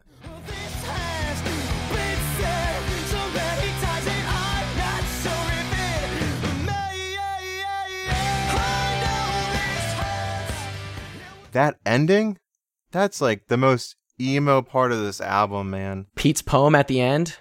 Oh my god, so dramatic. We were listening to it in the car this week, and Abby just started laughing out loud when that came on. She was like, "Wait, what? What is this?" It's so over the top. It's one of those things where at the time he was probably like, or everybody in the band was probably like, this is going to be the biggest thing. It's going to be so meaningful, so impactful. And now they probably look back on it like, oh my God, what were we doing? We'll put it in. We, I'm not going to read it because I, I would make me feel uncomfortable. But it seemed like that was a thing to do at the time. Like, let's have a talking portion of our song. Yeah. If you were like a real emo band, you threw a- a good talking portion in there. Yeah, I'm thinking of a particular used song, which I'm sure we'll talk about one day. That really was like the best for me. From day one, I talked about getting out, but not forgetting about how all my worst fears are letting out. He said, Why put a new address on the same old loneliness when breathing just passes the time until we all just get old and die? Now, talking's just a waste of breath, and living's just a waste of death. And why put a new address on the same old loneliness? And this is you and me, and me and you, until we've got nothing left. They end it on- on a right note with this next song. I'm glad they didn't end the album with with this little poem because Agreed. Yeah. It would have been a strange way to end it, I think. Agree with you. Agree. Track number 13, the final song on the album, XO. I comb the crowd and pick you out. My mouth moves too fast for you to figure it out. It starts eyes closed to fingers crossed. To I swear I say. To I swear I say. Two hands between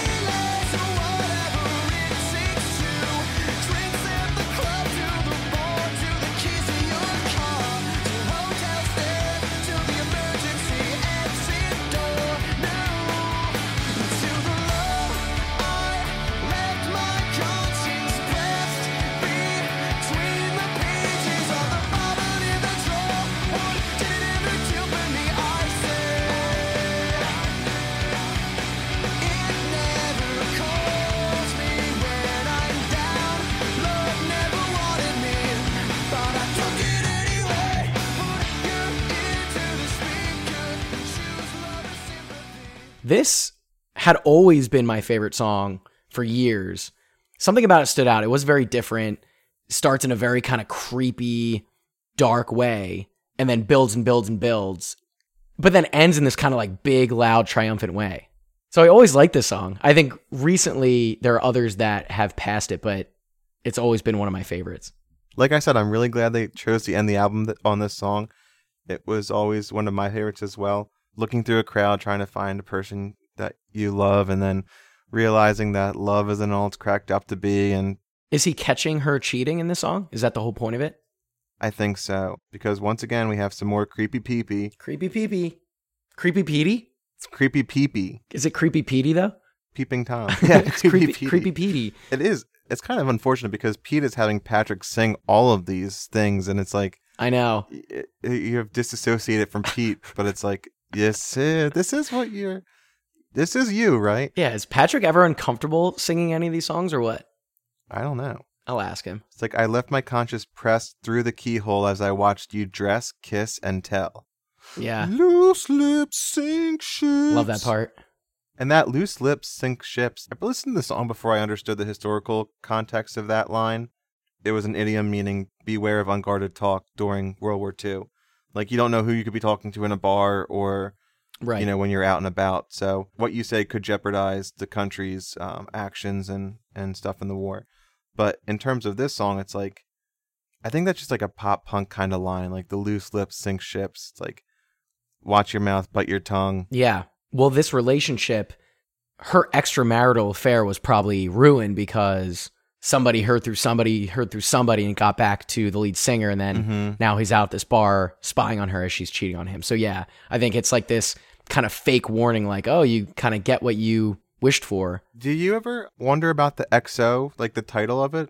I never really wondered about it, but when I was going through it again, I had an idea. You write XO sometimes when you sign your name in a letter, something like that, right? Mm-hmm. I think it can be interpreted as both their signature, like this is the end of the album, but also his signature on a letter, like this is the end of our relationship. Like he's signing it, like, okay, goodbye, you cheated on me, sign Pete XOXO. But obviously, it also rounds out the album and closes it out. Yeah, I could see that. There's also the lines to the love, to my love, like in a letter. Right. Yeah. Like he says he he leaves it pressed between the pages of a Bible in the drawer. So maybe like he or through a keyhole, maybe he's like leaving a letter at this hotel room where It's like his breakup letter to somebody he used to love. the maybe. adultery is taking place or Yeah. whatever. Yeah. Yeah, that's what I was thinking too. I have no idea if this is a intended connection or not, but Elliott Smith is one of my favorite singers. Like he's my favorite singer of all time, and one of his albums is called XO, and one of his most famous songs is called uh, Waltz Number Two XO. Mm-hmm. Anyway, he also had a tattoo on his arm of Ferdinand the Bull, What? and he also really related to that story of like Ferdinand the Bull. what? So, isn't that a weird like connection that Yeah. the album is named after that story and Yeah.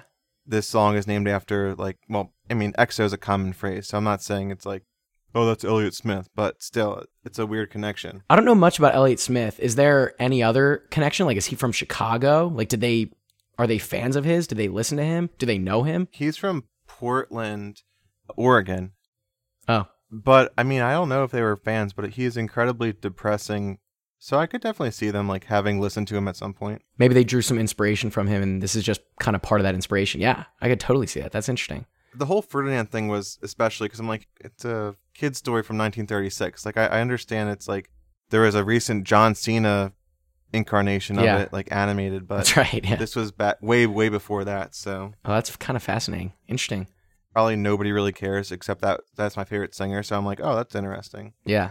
Nice. So big album, Mike. I think one of the biggest albums in the pop punk genre of all time. This one you'll find towards the top of a lot of different like best of list or best pop punk or albums of the decade. I think when I listened to this album originally, when, you know, we were 15, 16, I think listening to this album fully through and listening to more Fall Out Boy songs was when I started to develop this understanding that pop punk was its own unique genre. Bands I knew before them were like Blink 182, who's kind of all over the radio. I didn't really know that they were part of this different scene. I just kind of saw them as a band. But once I kind of listened to more Fall Out Boy, it seemed like there were a lot of bands doing similar stuff, talking about similar stuff. This is what clued me into pop punk as a totally unique scene. with Fallout Boy, Panic at the Disco, and My Chemical Romance, they were the bands when, like, I had always listened to pop punk. Like, I listened to Good Charlotte, Simple Plan, New Found Glory, Jimmy Eat World for a long time. But with these bands, the mid 2000s bands that were really prominent at that time, that's when I really got the idea that, like, at least at the point in my life, like, I was 14, 15. It's like, oh, like, I still love this music, but, like, a lot of people think this music is really lame Yeah. it was a weird year because it was like our summer of 2005 was between eighth grade and high school. So I go all the summer like I love this album. This band's incredible. Like, and then you go into high school and it's like, Everybody bullies you for it. yeah, or everybody's trying to like. I'm sure a lot of people liked Fall Out Boy, but it wasn't like you didn't go to school the first day and be like, "Hey, you hear that Fall Out Boy album?" Like Yeah. it just wasn't something you did. So it didn't have tons of broad popularity like a Blink 182 or Sum 41 did. Yeah. Bands like those. I think Sugar We're Going Down was the one exception, but like I think it was a more emo sound. It was a different sound. It was kind of a subgenre of pop punk, really. like you were saying, like that's when I kind of realized like, oh, this is its own thing, and I like this genre. Yeah. So I guess that's significant in some way. And it's huge for Fall Out Boy because I think this was maybe the last album, arguably the last album where they were really solidly pop punk slash emo. I think in their next couple albums, they started to really branch out into a more pop sound. So I think this is the last time we had that vintage Fall Out Boy sound that I personally really liked.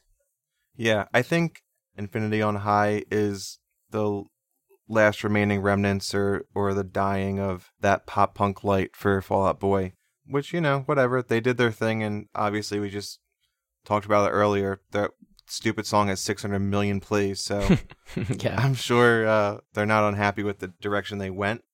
But we talked about it with Blink. We talked about it earlier. That's this uh, snapshot in time of nothing can ever replace this album or take away this album in terms of like my listening life. It's like they are what they are these days, but I reaffirmed it again the past week or so that this is one of the all timers for me. So, and I will see them when Hella Mega Tour gets rescheduled in 2025. That's right. We'll see you there, Fall Out Boy. We might do an on-site, uh, on-location live show for that. That would be huge. Could maybe get them as guests finally. Yeah, we'll maybe be at Xfinity. We'll be the guys that are just talking that nobody's paying attention to. That's right, yeah. When you go to those things and it's like we're here live at Xfinity. Blah, blah, blah, blah, We'll do some fun giveaways though. Yeah, we'll do some giveaways. Uh, we still got some stickers. Got some stickers.